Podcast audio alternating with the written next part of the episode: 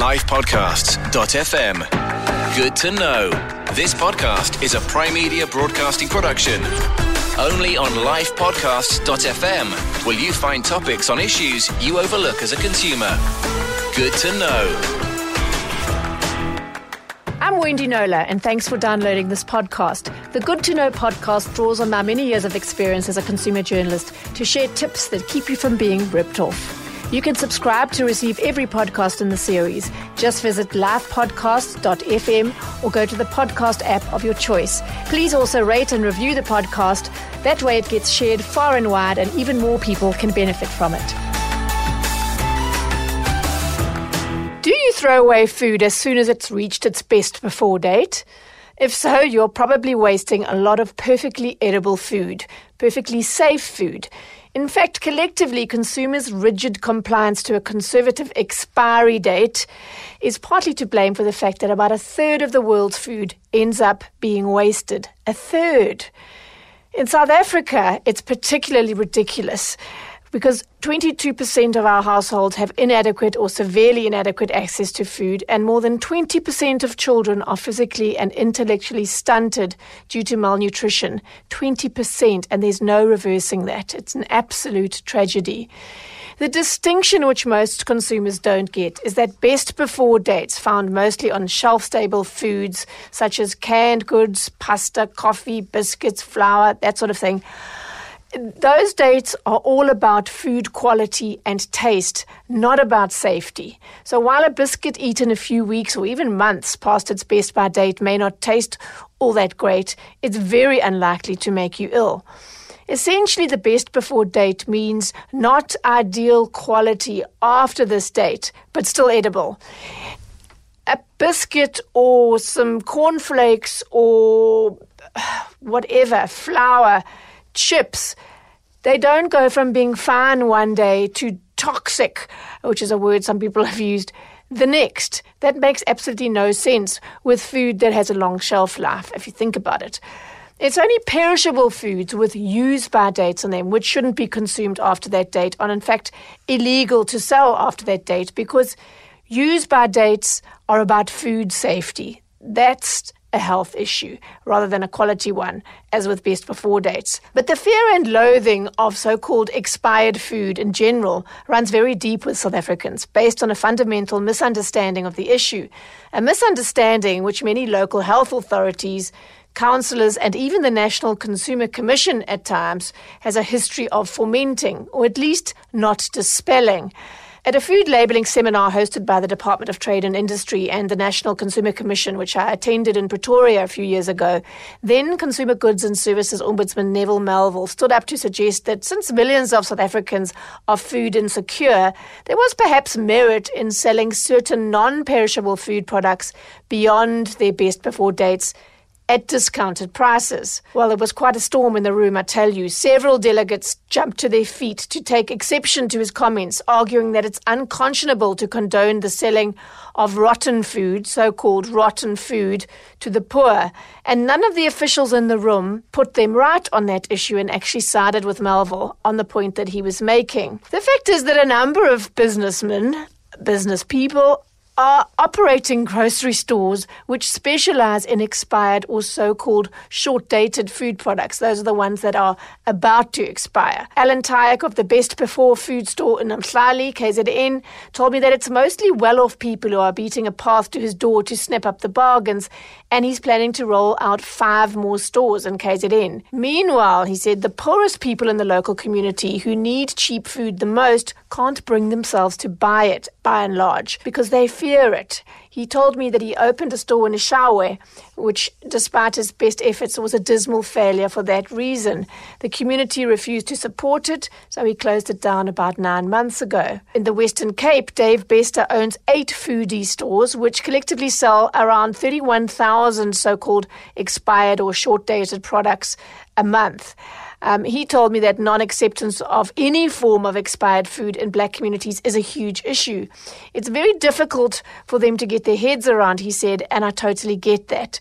What we are doing is not only completely legal, but enabling consumers to buy safe, healthy food at a fraction of the cost that they can buy it elsewhere. Food that would otherwise be dumped. But clearly, it's going to take some time for that message to spread to those who could benefit from it. And meanwhile, misperceptions about food expiry dates, I have to say so called expiry dates, remain rife. It's perhaps unsurprising then that the Consumer Goods and Services Ombud notes in her consumers' rights regarding expiry dates advisory note on the website that the office has received various claims arising from claimed illness caused by expired foodstuffs, including a claim seeking compensation for a miscarriage and the loss of an RDP home following an illness allegedly caused by stale crisps.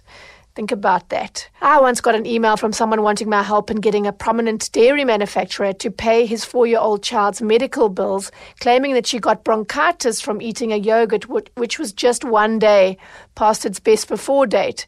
She told me that his child had sweated excessively the night after eating that yogurt, coughing and complaining of stomach pains. Her mother took her to the doctor, and apparently the doctor confirmed that the baby had bronchitis caused by sweating, caused by eating an expired yogurt, and that the doctor had given the child medicines for a detox and for bronchitis, and he wanted me to help him get the manufacturer to refund him all those medical bills. Yogurt has a relatively long shelf life, and it's perfectly okay to eat it even two to three weeks beyond its best before date with no ill effects at all. I did check with several doctors on that one. That child may well have had bronchitis, but the disease is caused by viruses, bacteria, and other particles that irritate the bronchial tubes, not by eating yogurt a day or two past its best before date. So, as I've been trying to say, the reality is that the blanket term expiry date is grossly misleading. In fact, the words expiry date don't appear in South Africa's food labeling regulations. The word is date mark. Highly perishable foods such as meat do, in fact, pose a safety risk to consumers if consumed after their use by date, which is why it's illegal to sell or even donate them past those dates. They must be disposed of. But it's a very different story, as I keep saying, with shelf stable products, which TV cameras last August captured being forcibly removed by police and looters from foreign owned spaza shops. Long life milk, canned food, maize meal, mayonnaise, and jars, many of which were revealed by ENCA cameras at the time to be well within their best before dates in any event, those products carry best before dates rather than use by dates. I do admit to repeating this a lot because they don't become rotten or spoiled the day after that date. They slowly become slightly less flavorsome or crispy, for example. So it's a quality, not a safety issue with best before dates. And that's why it's not illegal for them to remain on sale beyond those dates. The point is, they shouldn't remain on sale at full price. They should be quite heavily discounted. Dr. Lucia Anelich, food safety expert and president of the South African Association of Food Science and Technology, told me these foods can last for years and best before labeling is quite irrelevant to such products, really, as it has nothing to do with food safety, but rather food quality. As a result, perfectly safe food is often discarded because the perception is created that the food is no longer safe for human consumption the day after its best before date, which is not the case. This contributes to food waste, a globally increasing problem. As I say, sorry to repeat the story in many ways, but clearly the message really does need repeating and repeating a lot. If food is contaminated with bacteria which could make you sick, such as listeria, the date it was manufactured and when it so called expires is totally irrelevant. And the irony is the hundreds of South Africans who have fallen ill or died from listeriosis no doubt ate polony which was well within its best before date. But there would have been no fear, no loathing about that product because there was no expiry date issue. So to repeat it again. it is illegal to sell or donate perishable foods beyond its use by dates because that does carry a health risk. But it's illegal to tamper with, in other words, extend or remove a date mark completely, whether it's a use by date or a best before date, because the point is we consumers have a right to know what those dates are and to be guided by them. A few months ago, I reported on the case of a butchery manager at a SUPERSPAR in Phoenix, Durban, which had fresh labels printed falsifying the date on which the fresh chickens were packed by a supplier and extending their sell by date by four days. Now, that is a health issue.